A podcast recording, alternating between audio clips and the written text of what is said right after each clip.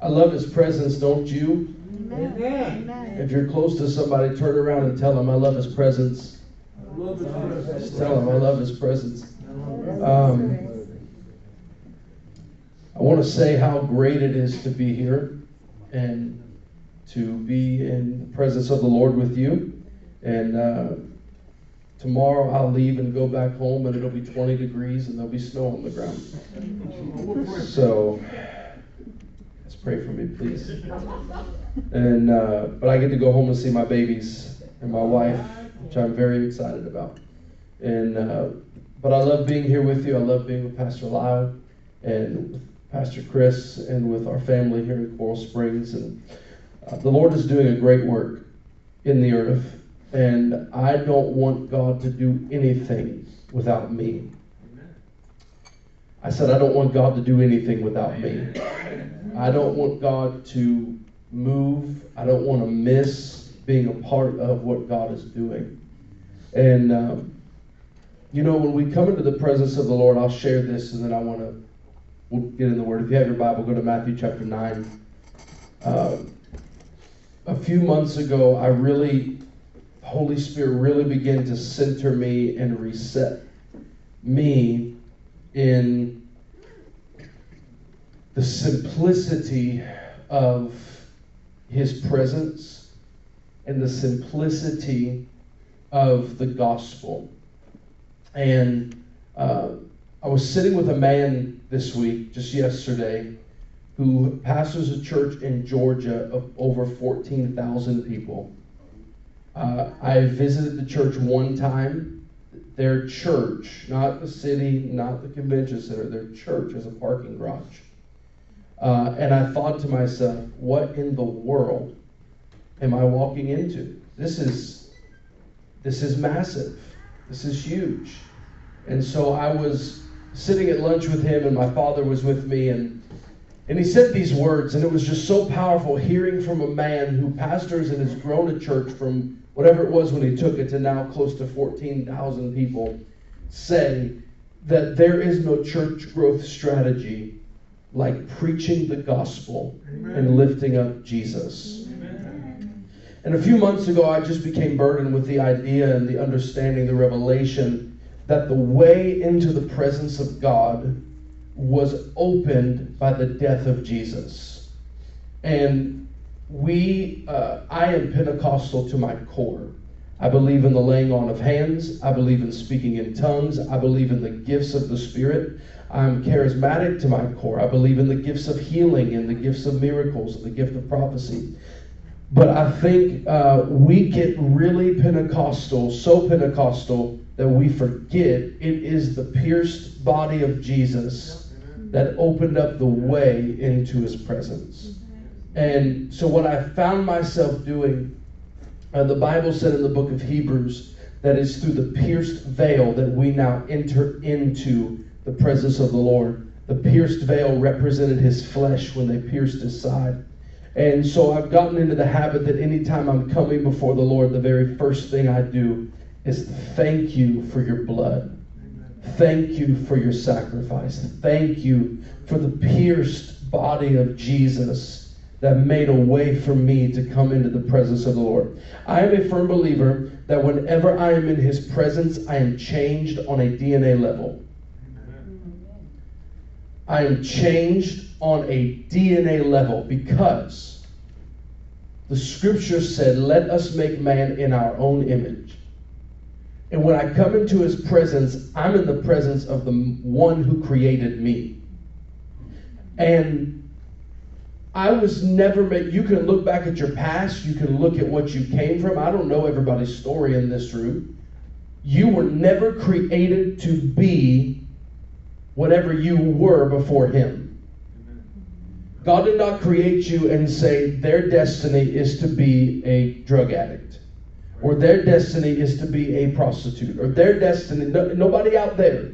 God never looked at anybody and said this is their destiny. He created you to be with him.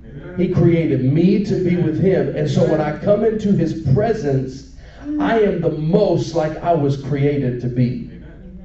So I love his presence tonight. And in the process of all of that, Can I just get a little bit more volume in the, with, on the microphone? Uh, my voice is doing what it does when I preach a lot. Um, in the process of that revelation, I've come to understand that there is a responsibility that you and I have in the story of God. If you believe it, say amen. Amen. You and I have a responsibility in the story of God.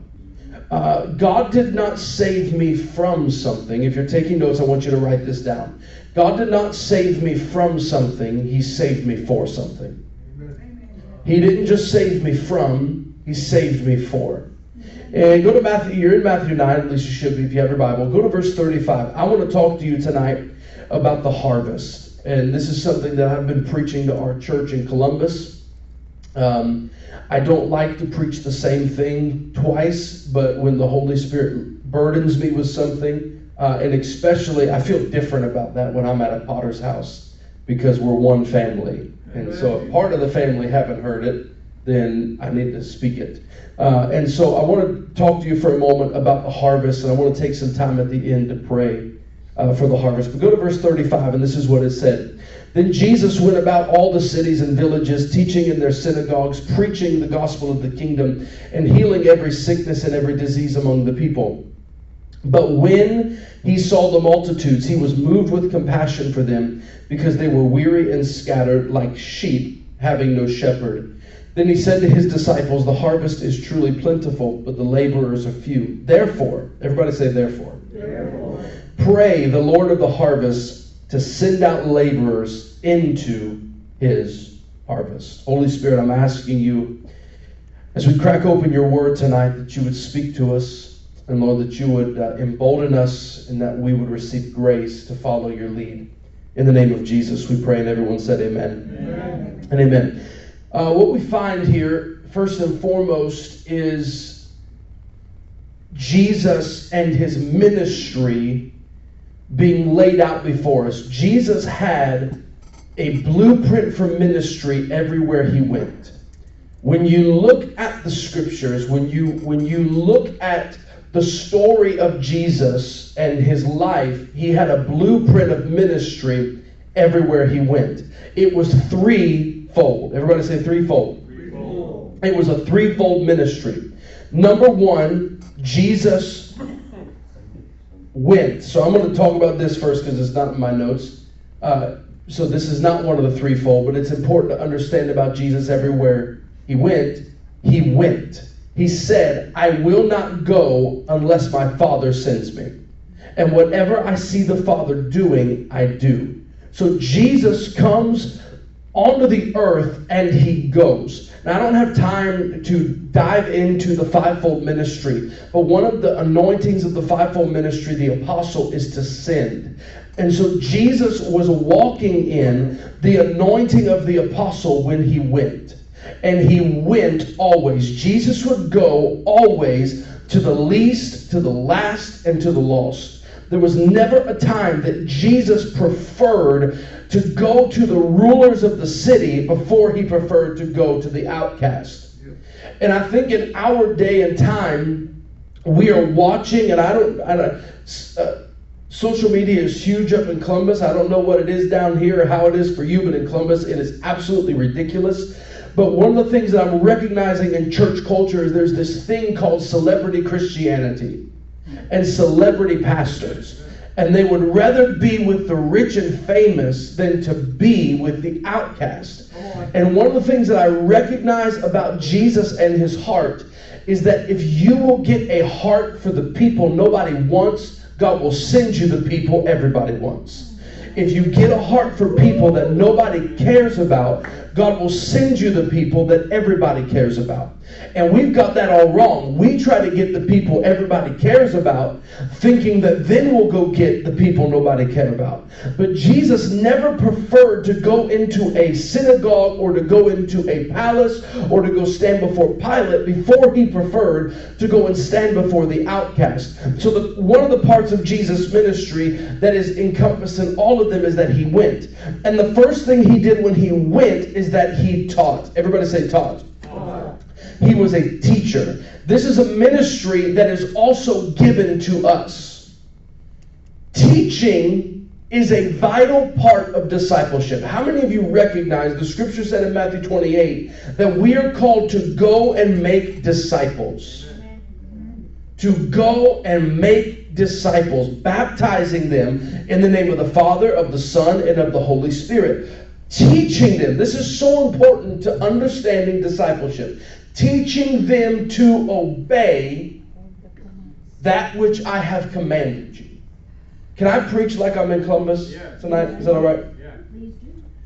If I do, don't be offended at me. I'm just going to say what the Spirit says. No, you're good. And, and, and I think we have come to a place that we are seeing the church make converts and not disciples. They pray a sinner's prayer, they confess in their heart, and they believe. Great, they're going to heaven. But what are they doing on earth to get other people into heaven? Jesus did not say go and make converts. He said go and make disciples. Go and make disciples. And, and so teaching them, we are called. If we're going to win the harvest, and we're going to talk about them in a minute, but if we're going to win the harvest to the Lord, I am a firm believer that God will not trust you with a harvest you were not prepared for. If you're not ready to disciple the lost and disciple the least and disciple the, the least likely and, and the lost and the broken, God will not send them to you because he cares that much about them. Yep. One of the problems we face in our day is that there is a general lack of patience with the process of other people. I'm convinced, I've watched friends, I've watched people come into our church And and they pray the sinner's prayer and they get into our mentorship and discipleship program and, and they mess up and they fall back into old lifestyles, and people come to me and immediately want to write them off. And, and you don't understand, discipleship is a process of discipline. It's a process of crucifying the flesh.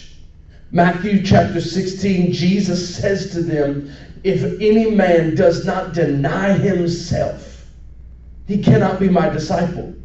And so there comes a point in time in your maturation and in your maturing unto Christ that you have to get over the things that you've always struggled with. You have to get victory over the sin that besets you. That's a part of it. But in the beginning stages, there has to be a level of patience with people who get saved and two months later still struggle with sin.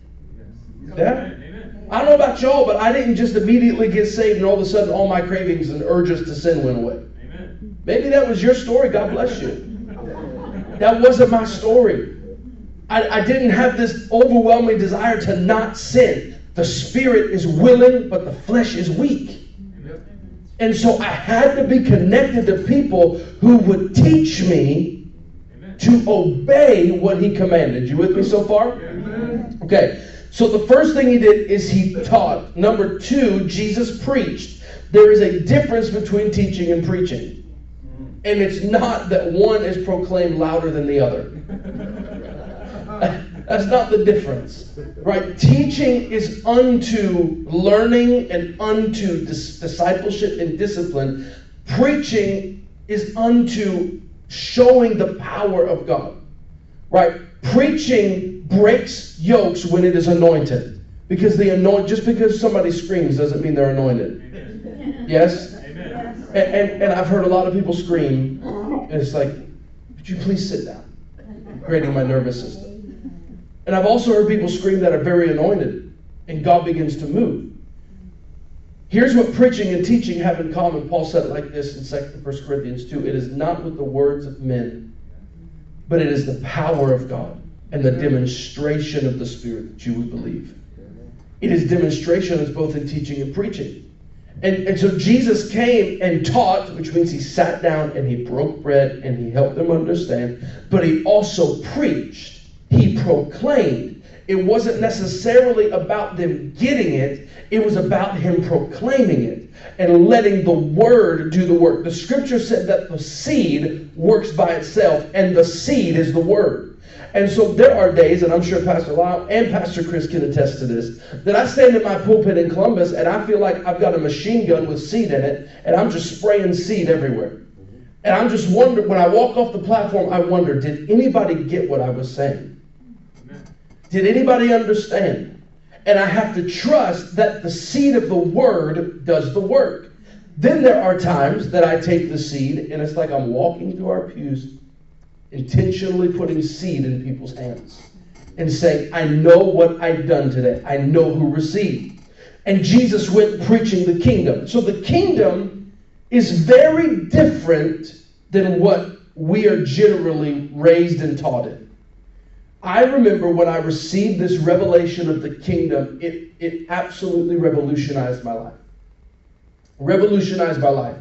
That, that God's kingdom, he has invited me to be a part of his kingdom.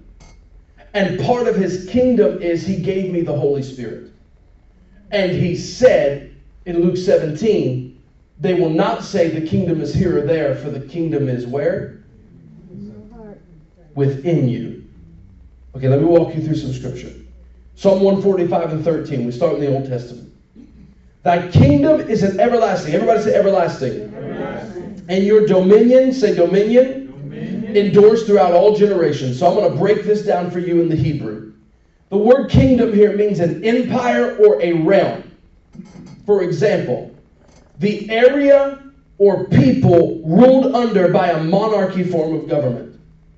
The word everlasting is an unlimited duration of time. The word dominion is power. For example, the rulership and governing of a government or a supreme body.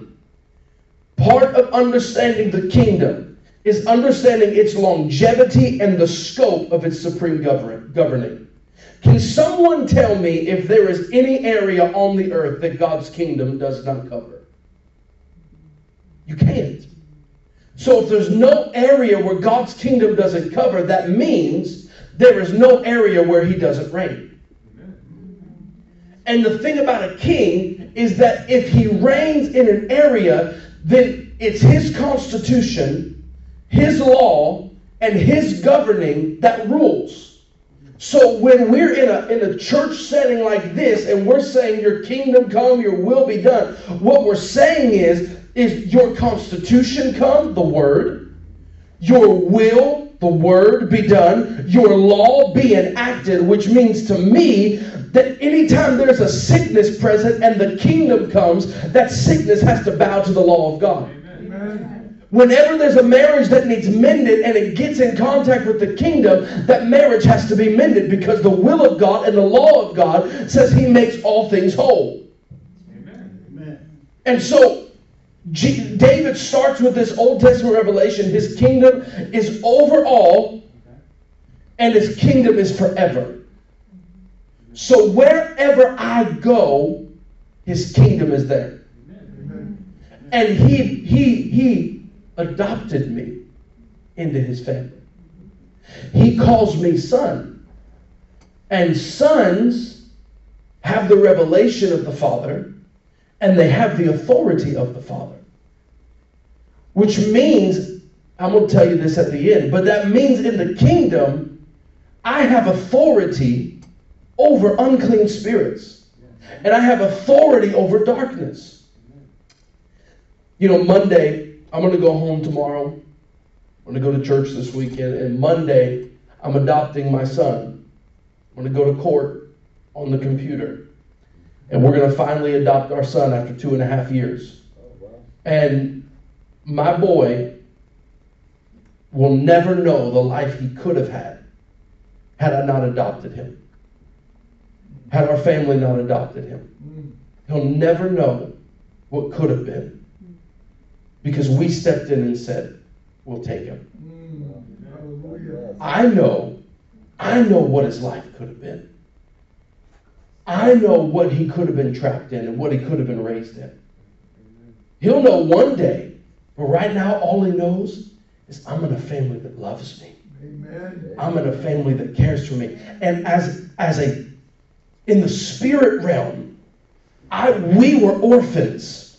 This is what the Bible said. I'm not telling you something. The Bible, the Bible said we were orphans. We were alienated from God, alienated from the things of God. But Christ came and we have received the adoptions of sons, whereby we cry, Abba, Father. So in the kingdom, I'm not a servant, I'm not a slave, I'm not one of the, I'm, I'm not a, a pawn in the hand of God. I'm a son. Amen. That's my identity. And you know what sons do? You know what my son will never, ever have to do? My son will never have to fight for my affection. My son will never have to fight to prove himself to me.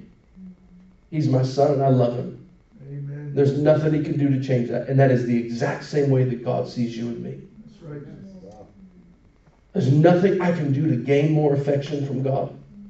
There's nothing I could do to earn more affection from him. I'm loved because he has seen me, and when he sees me, he sees Jesus and the blood that he shed for me, and he calls me son. And he calls you son and you daughter. So Jesus is talking about this kingdom, and and and, and he continues in the New Testament, and he says this, and I, to, to help you understand, the kingdom of God is fully realized in the person, life, and teaching of Jesus. Matthew chapter six and ten, Jesus said, your kingdom come, your will be done, where? On earth as it is in heaven. As it is in heaven. The will of God is to have a place on earth that looks like heaven. Let me ask you a question. Is there any sickness in heaven? No. No. Is there any disease in heaven? No. Is there pain in heaven? No. No. It is God's desire to bring heaven into the earth and to use me and you to do that. Mm-hmm. It, it, it is preparing the earth for the return of the Lord. I'm taking my liberty tonight. Is that all right? Yes. Okay. We're going to go down a few rabbit trails here. Back home, they'd be looking at me like, where are you going? I like being here. Because you guys don't have to listen to me every single week and get sick of me. The word apostle in, in the Greek is the word apostolos.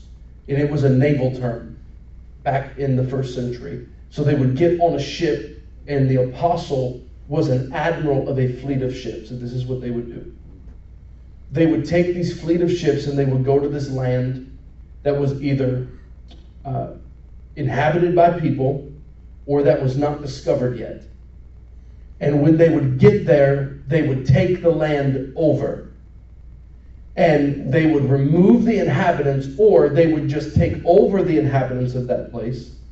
Or they would just go onto the land that wasn't inhabited, and they would begin to set up a city. Here was the goal of the apostolos. The goal of the apostle was to create in the new land the culture, constitution, and law of the homeland. So that when the king came to visit, it felt like home.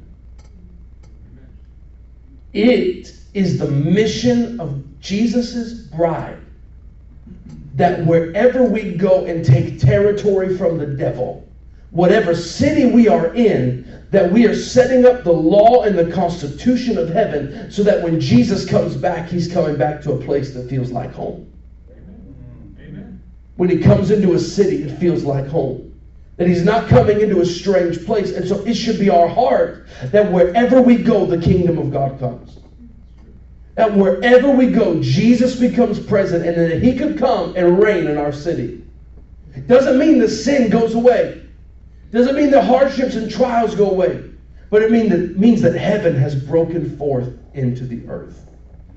So Jesus preached it. He told us also in Matthew sixteen thirty-three, seek first the kingdom of God and his righteousness, and all of these things will be added unto you. In Mark chapter one, Uh, I love the Gospels. I love the Word of God. Does anybody love the Word of God?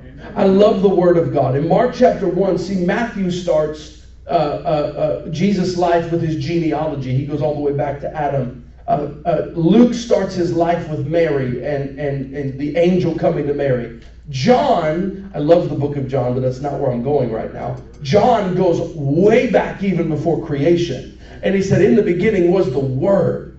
Before there was anything created, there was the Word. But Mark starts Jesus' life at the beginning of his ministry.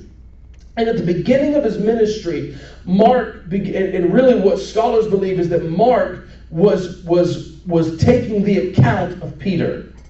Peter was telling Mark the stories of being with Jesus. So you'll read things in Mark like immediately, immediately, immediately. And what they believe is that while Peter was telling these stories to Mark, he was frantic. He, he was fr- he was telling these stories. They were so excited. Jesus spit in the mud and made clay and rubbed it on his eyes, and immediately the man began to see. And then immediately we went to the next city, and Jesus did this. And then immediately we, they believed there was a franticness. And the scripture said in Mark one that Jesus came into the city and he immediately began to preach, saying, "The kingdom of heaven is at hand." Amen. That was his first message to the people. The kingdom of heaven is at hand. Repent. But the kingdom of heaven is at hand. And then what happened in verse twenty-two? He walks up into the synagogue where there's a demon-possessed man. Commands the demon to come out. And the synagogue leaders who knew the law, but didn't know the law. They knew the word, but they didn't know the word. They knew how to teach, but they didn't know the one they were teaching about. Jesus walks in, casts the demon out, and they look at each other and say, "Who is this man that teaches with such authority that the demons would obey him?" Because he was coming and he was announcing to them, there is a kingdom at hand that is going to unseat all of you scribes and Pharisees who love your high places. There's a new sheriff in town, and it's the kingdom. And then Jesus, I told you a minute ago, but then Jesus in Luke seventeen looks at his disciples and says, one day they'll try to say the kingdom is here and there, but I'm telling you the kingdom is in you.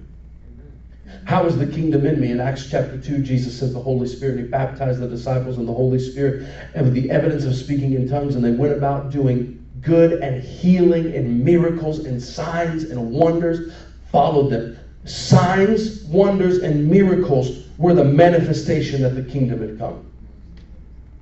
The manifestation of the kingdom had come. That's the third part of Jesus' ministry if you're taking notes. The first is that he taught. The second is that he preached. The third is that he healed. Matthew nine, we see he healed all their diseases. When the kingdom comes, the manifestation of healing happens. When the kingdom comes nigh to a group. In Matthew, I believe it's chapter eleven, around about there, Jesus comes and he casts a demon out of a boy, and they want to argue with him. This man cast out demons by Beelzebub. And Jesus says to them, no, if I cast a demon out of you, the kingdom of God has come upon you. It's the manifestation. Whenever you go, whenever you go, I, just a few months ago, uh, we were in the middle of a service, and, and I didn't preach. The Holy Spirit moved, and I gave an altar call, and the altars were flooded with people. And standing right in the middle of that altar call was a, was a, a boy who was seventeen or eighteen years old who believed he was a girl. Grew his long hair out, was talking like a girl, and while the Holy Spirit was moving, he was manifesting in the altar. Shaking, eyes rolling back in his head, looking around. And I watched as good-meaning Christians went down and tried to love out a demon. You don't love demons out of people. Amen. You cast them out. Amen. And I then watched as believers in my church who know how to cast out demons went and got that boy, and God delivered him from a demon of perversion. I watched as God set a, a girl free in our altar who was also had demons. I watched, I, I went to our young adult ministry, I preached, I began to give an altar call. I gave an altar call for, for young adults who were struggling with rejection. Six or seven of them came up. As I began to pray in the microphone, this girl right here to my right began to manifest.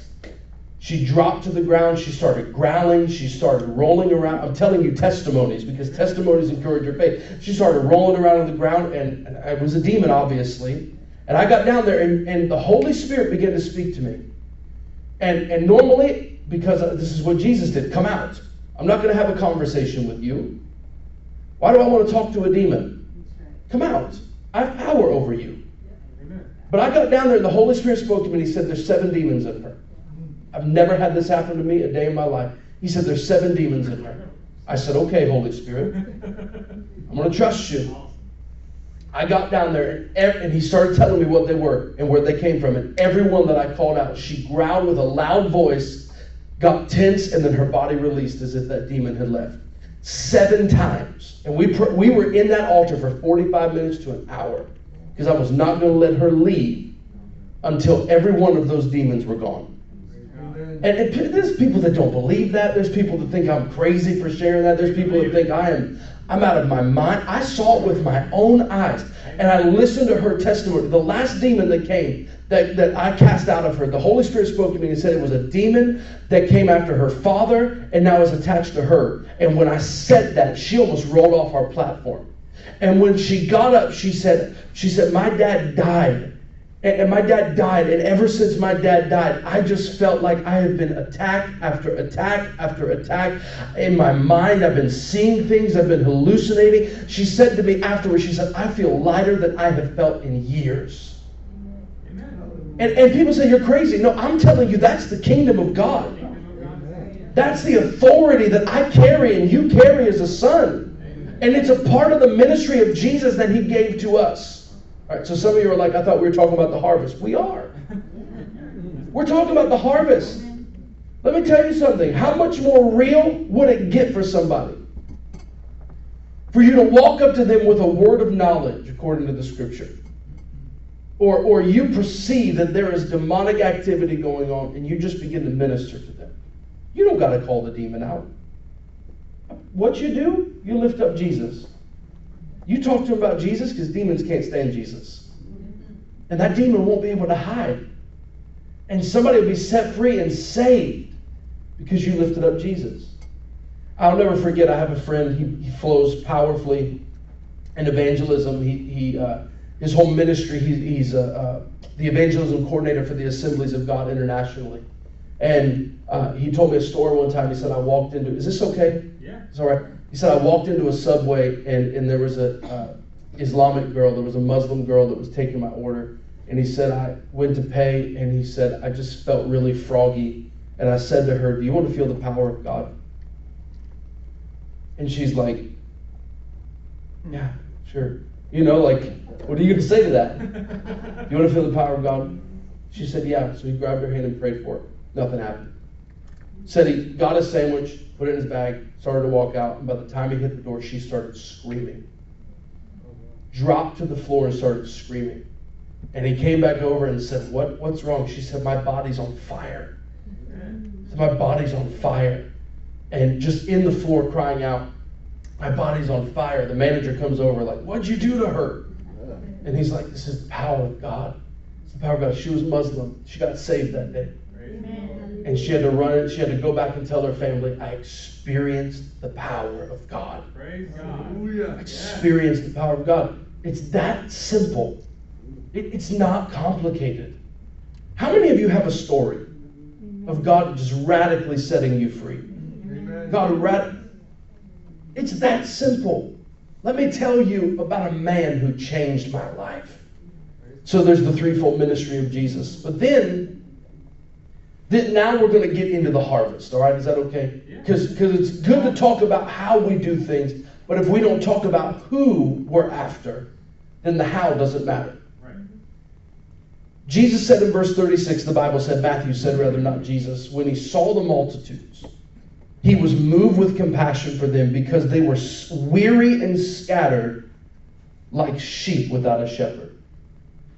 This word moved, it, it's a... powerful word. The, the, the phrase here in the Greek, move with compassion, means to have pity, to be moved in the inward parts, or to be deeply moved. And I would say to you that what I see ultimately affects my heart. Lamentations chapter three and verse fifty-one said this. The prophet said, my eyes have affected my heart. My eyes have affected my heart. Can I be honest with you? Yes. Even as a preacher, as a pastor, as a believer, I wrestle with compassion fatigue. So what does that mean? There are so many things that demand my attention. There are so many things that demand me to be compassionate and to feel deeply about. The abortion issue, I feel very deeply about that. L G B T Q people, I feel very deeply for them. uh, human trafficking, I feel very deeply about. But then when you add in social media and you add in the major news organizations that want to tell you what you need to feel, it's really easy to see all the bad in the world and feel like, I just can't care anymore. I, to see things that we ought to care about and then have them just pass by and we don't feel a thing. It's called compassion fatigue. And, and I believe that we have come to a moment where compassion fatigue has hit the church. And, and I have been guilty of this in my time, and I'm still guilty of it because I preach passionately. And I want to see L G B T Q plus people come to a, a radical encounter with Christ. Amen. And in my preaching, I oftentimes come across as angry about it. I'm not angry at them. I'm angry at an agenda that keeps on forcing junk down our kids' throats. Amen. And junk down a generation's throats and tells them. I had a thirteen-year-old in our church who told his dad that at his school, he's not cool unless he's gay. He's not cool unless he's gay. And that's happening in schools all over America. It's happening in schools here. Yeah. And, and, and I get passionate about it. But you know what I came to realize? Is that person that is struggling with their identity and that is bound by demonic immorality and demonic perversion, that's a soul that Jesus died to save. Amen. And it's really easy for us to get to this place where we see L G B T Q and we see the agenda of mainstream organizations and mainstream news try to shove that down our throat and get mad about it and say they shouldn't be doing that. My, how could they dare do that? And the church takes up defense of, of, of, of our scripture when the, the truth doesn't need to be defended. The truth doesn't need to be defended. The truth is the truth. It's like a lion. You let it out, it's going to eat lies. The truth is the truth. And, and what we've what we've encountered in Columbus, I don't know about down here, but in Columbus, what I've encountered, there's a lot of people with an argument. Jesus doesn't heal anymore. Jesus doesn't set people free anymore. We need to be inclusive. We need to be this. Jesus, Jesus loves me just the way I am. They have an argument for everything. Does anybody know somebody who's got an argument for everything? Those people are exhausting. And you married people better not look at your husband or your wife. Exhausting. Right? You get around them and you're like, can you just not be peaceable for one second? But let me tell you this. The person with an argument is at the mercy of somebody with an experience. You can't convince me God's not real. He's done too much for me. Praise God. Amen. You can't, you can't argue me out of what I've experienced. I've watched people who can't walk get out of wheelchairs. I've seen that with my own eyes. Amen. I've seen blind eyes open. I have watched legs with my own eyes grow out from a person's body. I, I have seen people who could not feel in their fingertips because of chemotherapy. God healed them. I've seen it. And so when people come and tell me God doesn't heal, I said, well, go talk to them. Because I promise you God heals. Amen. I promise you He still delivers. Amen. I promise you His word says that anyone who works immorality will not inherit the kingdom of God. But they can come into an encounter with Jesus Christ and have their lives completely and radically changed. And you can argue with me all you want, but I know too many people who used to live that lifestyle who God radically changed their life. Praise God. Amen. And I think that as believers, we've got to take up the caring of God again. God cares for gay people. And He cares for lesbians, and He cares for transgenders, and He cares for and He cares for whatever they want to, whatever sex they want to call themselves that they made up, because there's only two sexes. Amen. He cares for them. He does not agree with them. That's right. But He cares for them. I don't agree with them, but I can care for them. That's right. Amen. So the next time you see something you don't agree with, why don't you ask God how He feels about it? Why don't you ask Him, Lord, this is your harvest. This is, this is your harvest. How do you feel? How do you feel about it? And you know what I've learned? As believers, we are really good at compartmentalizing sin. And we're really good at prioritizing sin, right? So I'm going to take the sin of immorality and I'm going to put it at the top because I don't struggle with that. And because I don't struggle with it, it's worse than whatever sin I struggle with. When the fact of the matter, go read Romans one. Just go read it on your own time. Because Paul is talking about sexual immorality and homosexuality, and they've given themselves over to their lusts. And immediately after mentioning all of those things, Paul says, and they are whisperers. You know what whisperers means? They're gossips. They're gossips. And you know one of the most central places of gossip in the world? Church. The church. And so we prioritize sin. God hates homosexuality. Yeah, he hates gossip too. Amen. Hello. God, God hates perversion. Yeah, he hates backbiting too. Yes. He hates disunity. He hates lust. He hates anger. And so we, we choose what we care about when the fact of the matter is God just cares. He cares about it all. And what Jesus saw in the multitudes affected his heart. He sees them and he says, I'm deeply moved in my innermost being. Something in me is deeply, deeply moved. My dad and I, we were in Orlando this week. And we went, uh, you know, I get down to Florida like maybe once a year. So we stopped by Disney Springs or downtown Disney, whatever it is. Because, you know, you ain't going to get a thirty-two-year-old and a sixty-five-year-old to go to no parks. Guarantee you that. Especially the two of us that hate crowds. You ain't getting us into a park. And so he, his flight was late last night, and so we had about three hours to spare, so we went and got dinner, and then we just sat. Just sat next, next to the water, just watched people, talked, laughed. And I remember just in my brain, in my mind, counting the amount of same-sex couples that walked by, mm-hmm. holding hands, being openly affectionate. And something in me has shifted. You know, it used to be that I would have said something to my dad like, can you believe this? This is just ridiculous.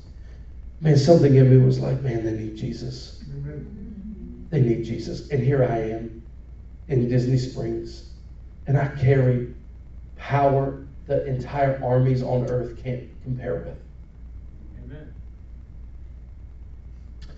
The church will never, ever, ever, ever, ever be able to compete. I'm going to use Disney because I was there. We'll never be able to compete with Disney when it comes to money. But we have something they don't. That's right.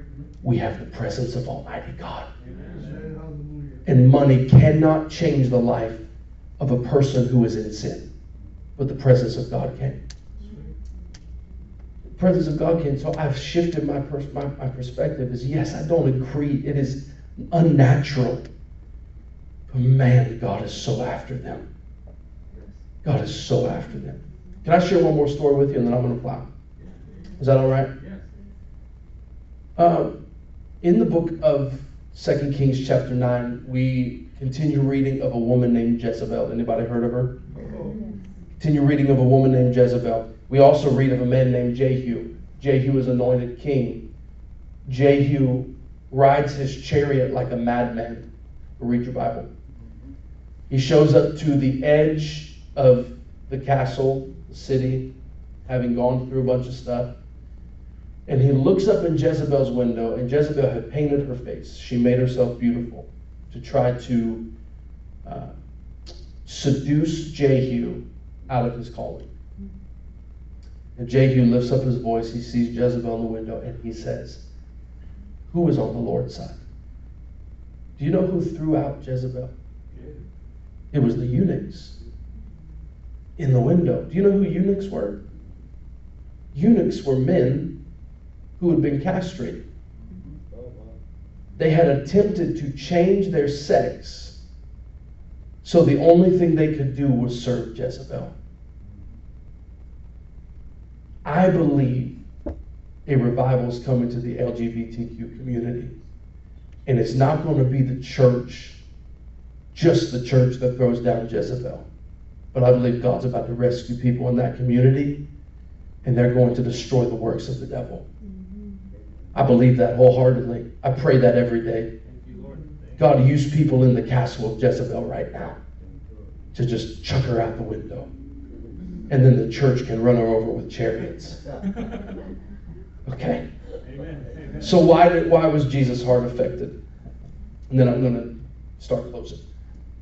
He saw them and they were weary. The word weary here means to collapse in tiredness. And they were scattered.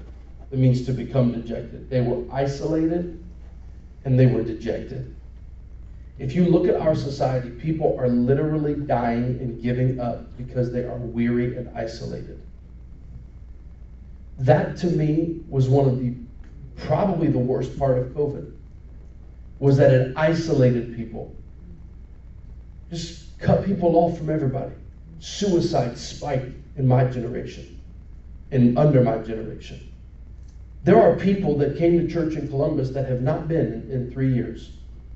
They go out of their house maybe once a week. And because of fear. But they're also weary and they're isolated. And, and Jesus saw them and said, I am so deeply moved because they have no shepherd. They have no one to care for them. They have no one to correct them. So then what is the answer to what I see? Do you under, do you, are you with me? Do you understand what I'm describing? Do you see what I'm seeing? Yeah. So what is the answer to what I see and what the Lord saw and what he sees today? It's in the following verses.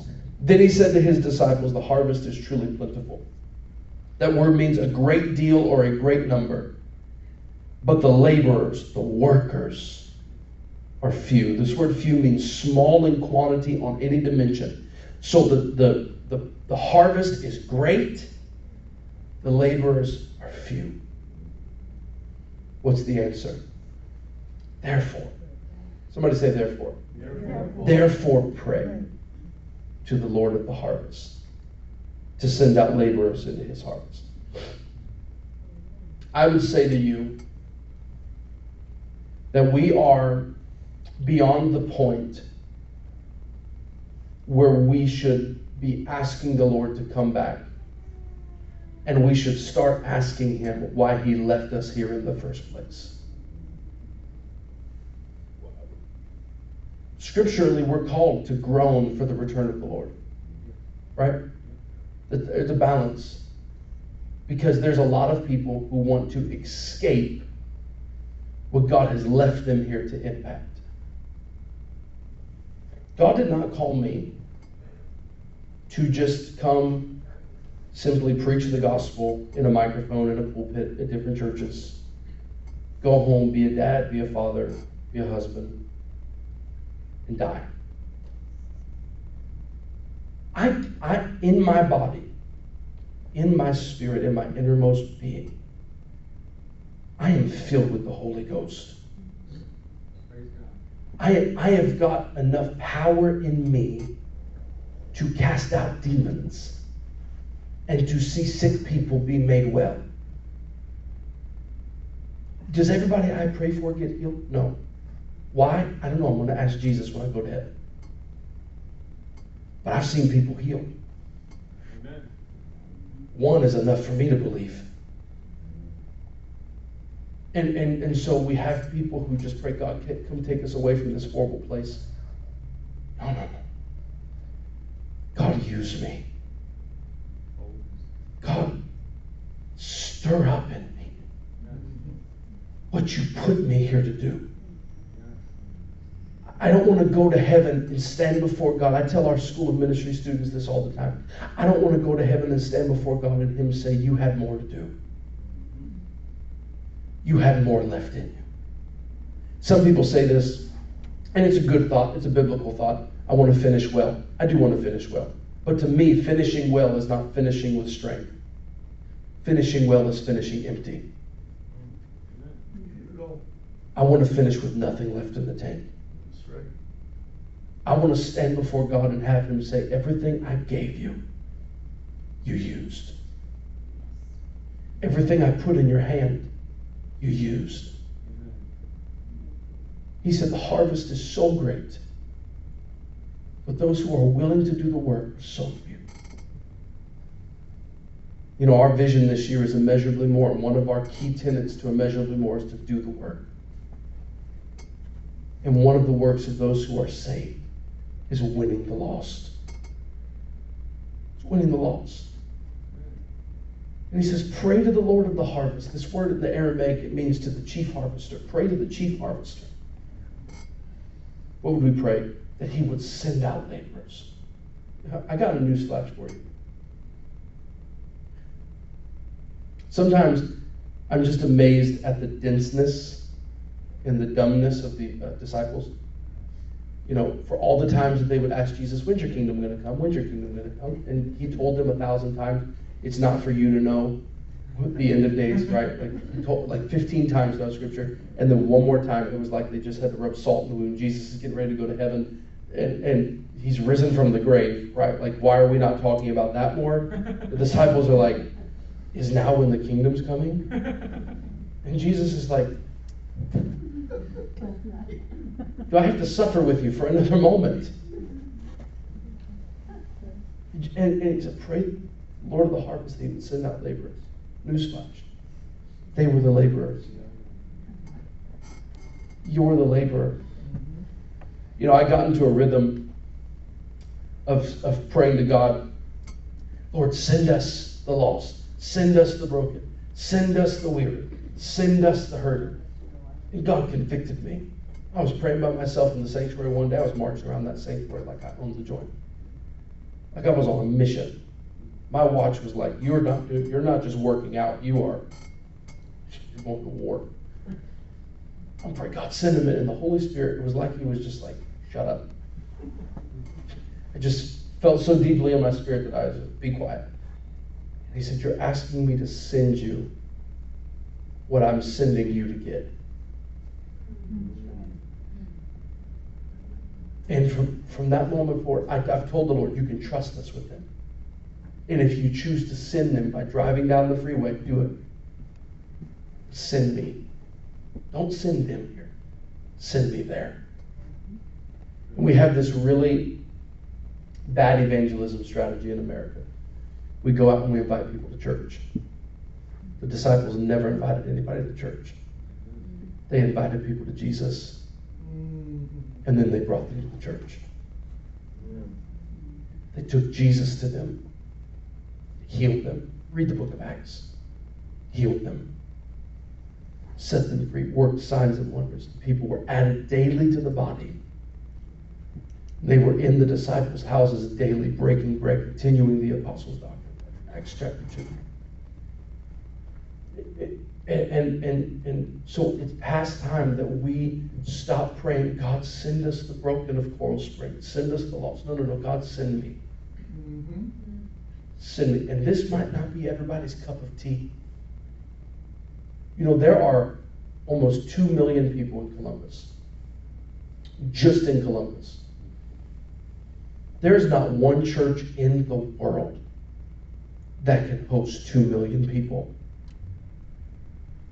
You know, in Luke chapter five, when Jesus walks out on the sea and he, he yells out to Peter, cast your net to the other side. And Peter's like, you're a carpenter. Leave this to us fishermen. Thank you. We've been working all night. Jesus said, cast your net to the other side for a great catch. Peter throws a net and so many fish jump in that their nets break and their, their ship sinks. What did Peter do? He called all the other boats. He said, we've got such a catch. We need you to come take some fish. And, and we get into this competing, comparison, criticism of other churches. Here's the reality. There is no perfect church, number one. Nope. Number two, there is not one church that can hold the entire harvest of this city. Amen. Not one. So God, if you choose to send them here, great. But I prefer you send me. Amen. Send me, and I'll take them Jesus.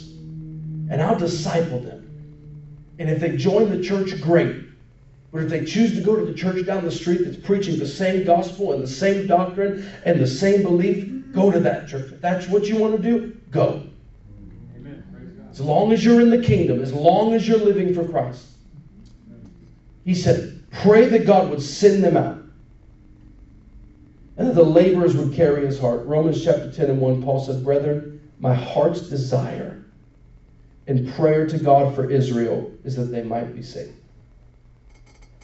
So they might be saved. Paul said, I've become all things to all men, that by all means I might win some. I might win some. Then,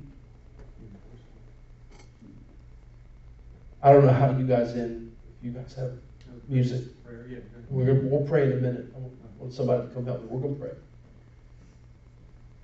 If you read the Bible in context, how many of you know that when the scriptures, the transcripts were, were written, they didn't have chapters and verses? Do you know that? Yeah. They didn't have chapters and verses. So when, when you read Matthew chapter nine and it ends, it's not the end of a chapter. You need to just keep on reading. Because Matthew chapter nine ends with him saying, pray to the Lord of the harvest that send out laborers. Matthew chapter ten starts like this. And he sent them out, and he gave them power to heal the sick, to raise the dead, to cleanse the leper. And he said to them, freely you have received, so therefore freely give. How many of you know, we sang it earlier, I, I couldn't earn it. I certainly didn't deserve it. But the gift of salvation, gift of the cross, was freely given to me. So why am I so stingy with the story? Why am I so stingy with the story? I challenged our church last week that they need to personally be the laborer to three to five people in seven days. I got to my hotel last night about nine forty-five, ten till ten, I dropped off my dad. I walked in and I checked into the room, got my key. I'm getting ready to walk away from the counter and go up to her. I'm tired, I'm exhausted, I've been up since six thirty the day before. I want to get, I want to go in and get a shower, go to bed. Call my wife. I take three steps away from that counter and the Holy Spirit said, turn around and tell that man I love him. And that's a, you know, it's one of those cliche things, like, oh, Jesus loves you. That's what I heard. I heard that so clearly in my heart. Turn around and tell that man I love him. I walked back over and I said, this is going to be really awkward for you and for me. But I know what I'm supposed to do, and I said, I want to tell you tonight, Jesus loves you. He cares about where you are. He cares about your hurt, your pain. He loves you. He looked at me and he said, he said, man, I really appreciate you saying that. And, and I thought, you know, there's not some big crescendo moment. Some of you are waiting for me to be like, I laid hands on me, fell out. Like, that didn't happen. I just know the Holy Ghost said, turn around and tell him I love him. He starts just opening up. I went to Douglas High School that got shot up, mass shooter, a couple years ago. He said, I was there when it happened. He said, I've got friends that died. He said, I know, I know that God's with me. I know that God's with me. I said, I love you. And you know what? I really, I'm praying, I'm hoping that when I get back to my room tonight, he's there. Because I wanted to go in, I wanted to go deep with him. I was going to set my suitcase down and sit and talk to him. And somebody walked in to check in.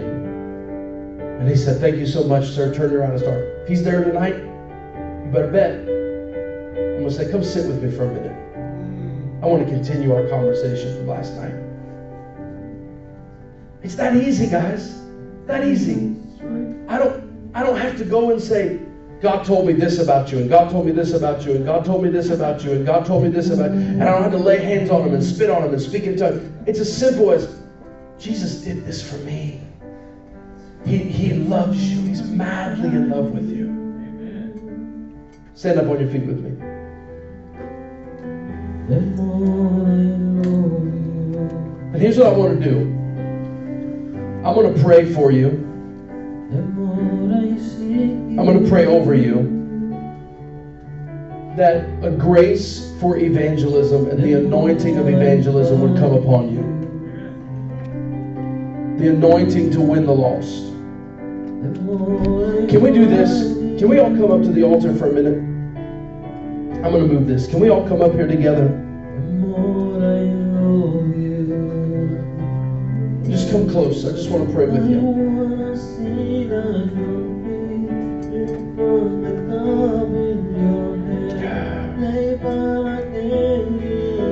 And I want you to just lift your hands.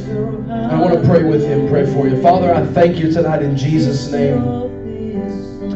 What I want you to do is, if you know somebody who needs Jesus, they need to be saved, I want you to begin to call out their name in this altar right now.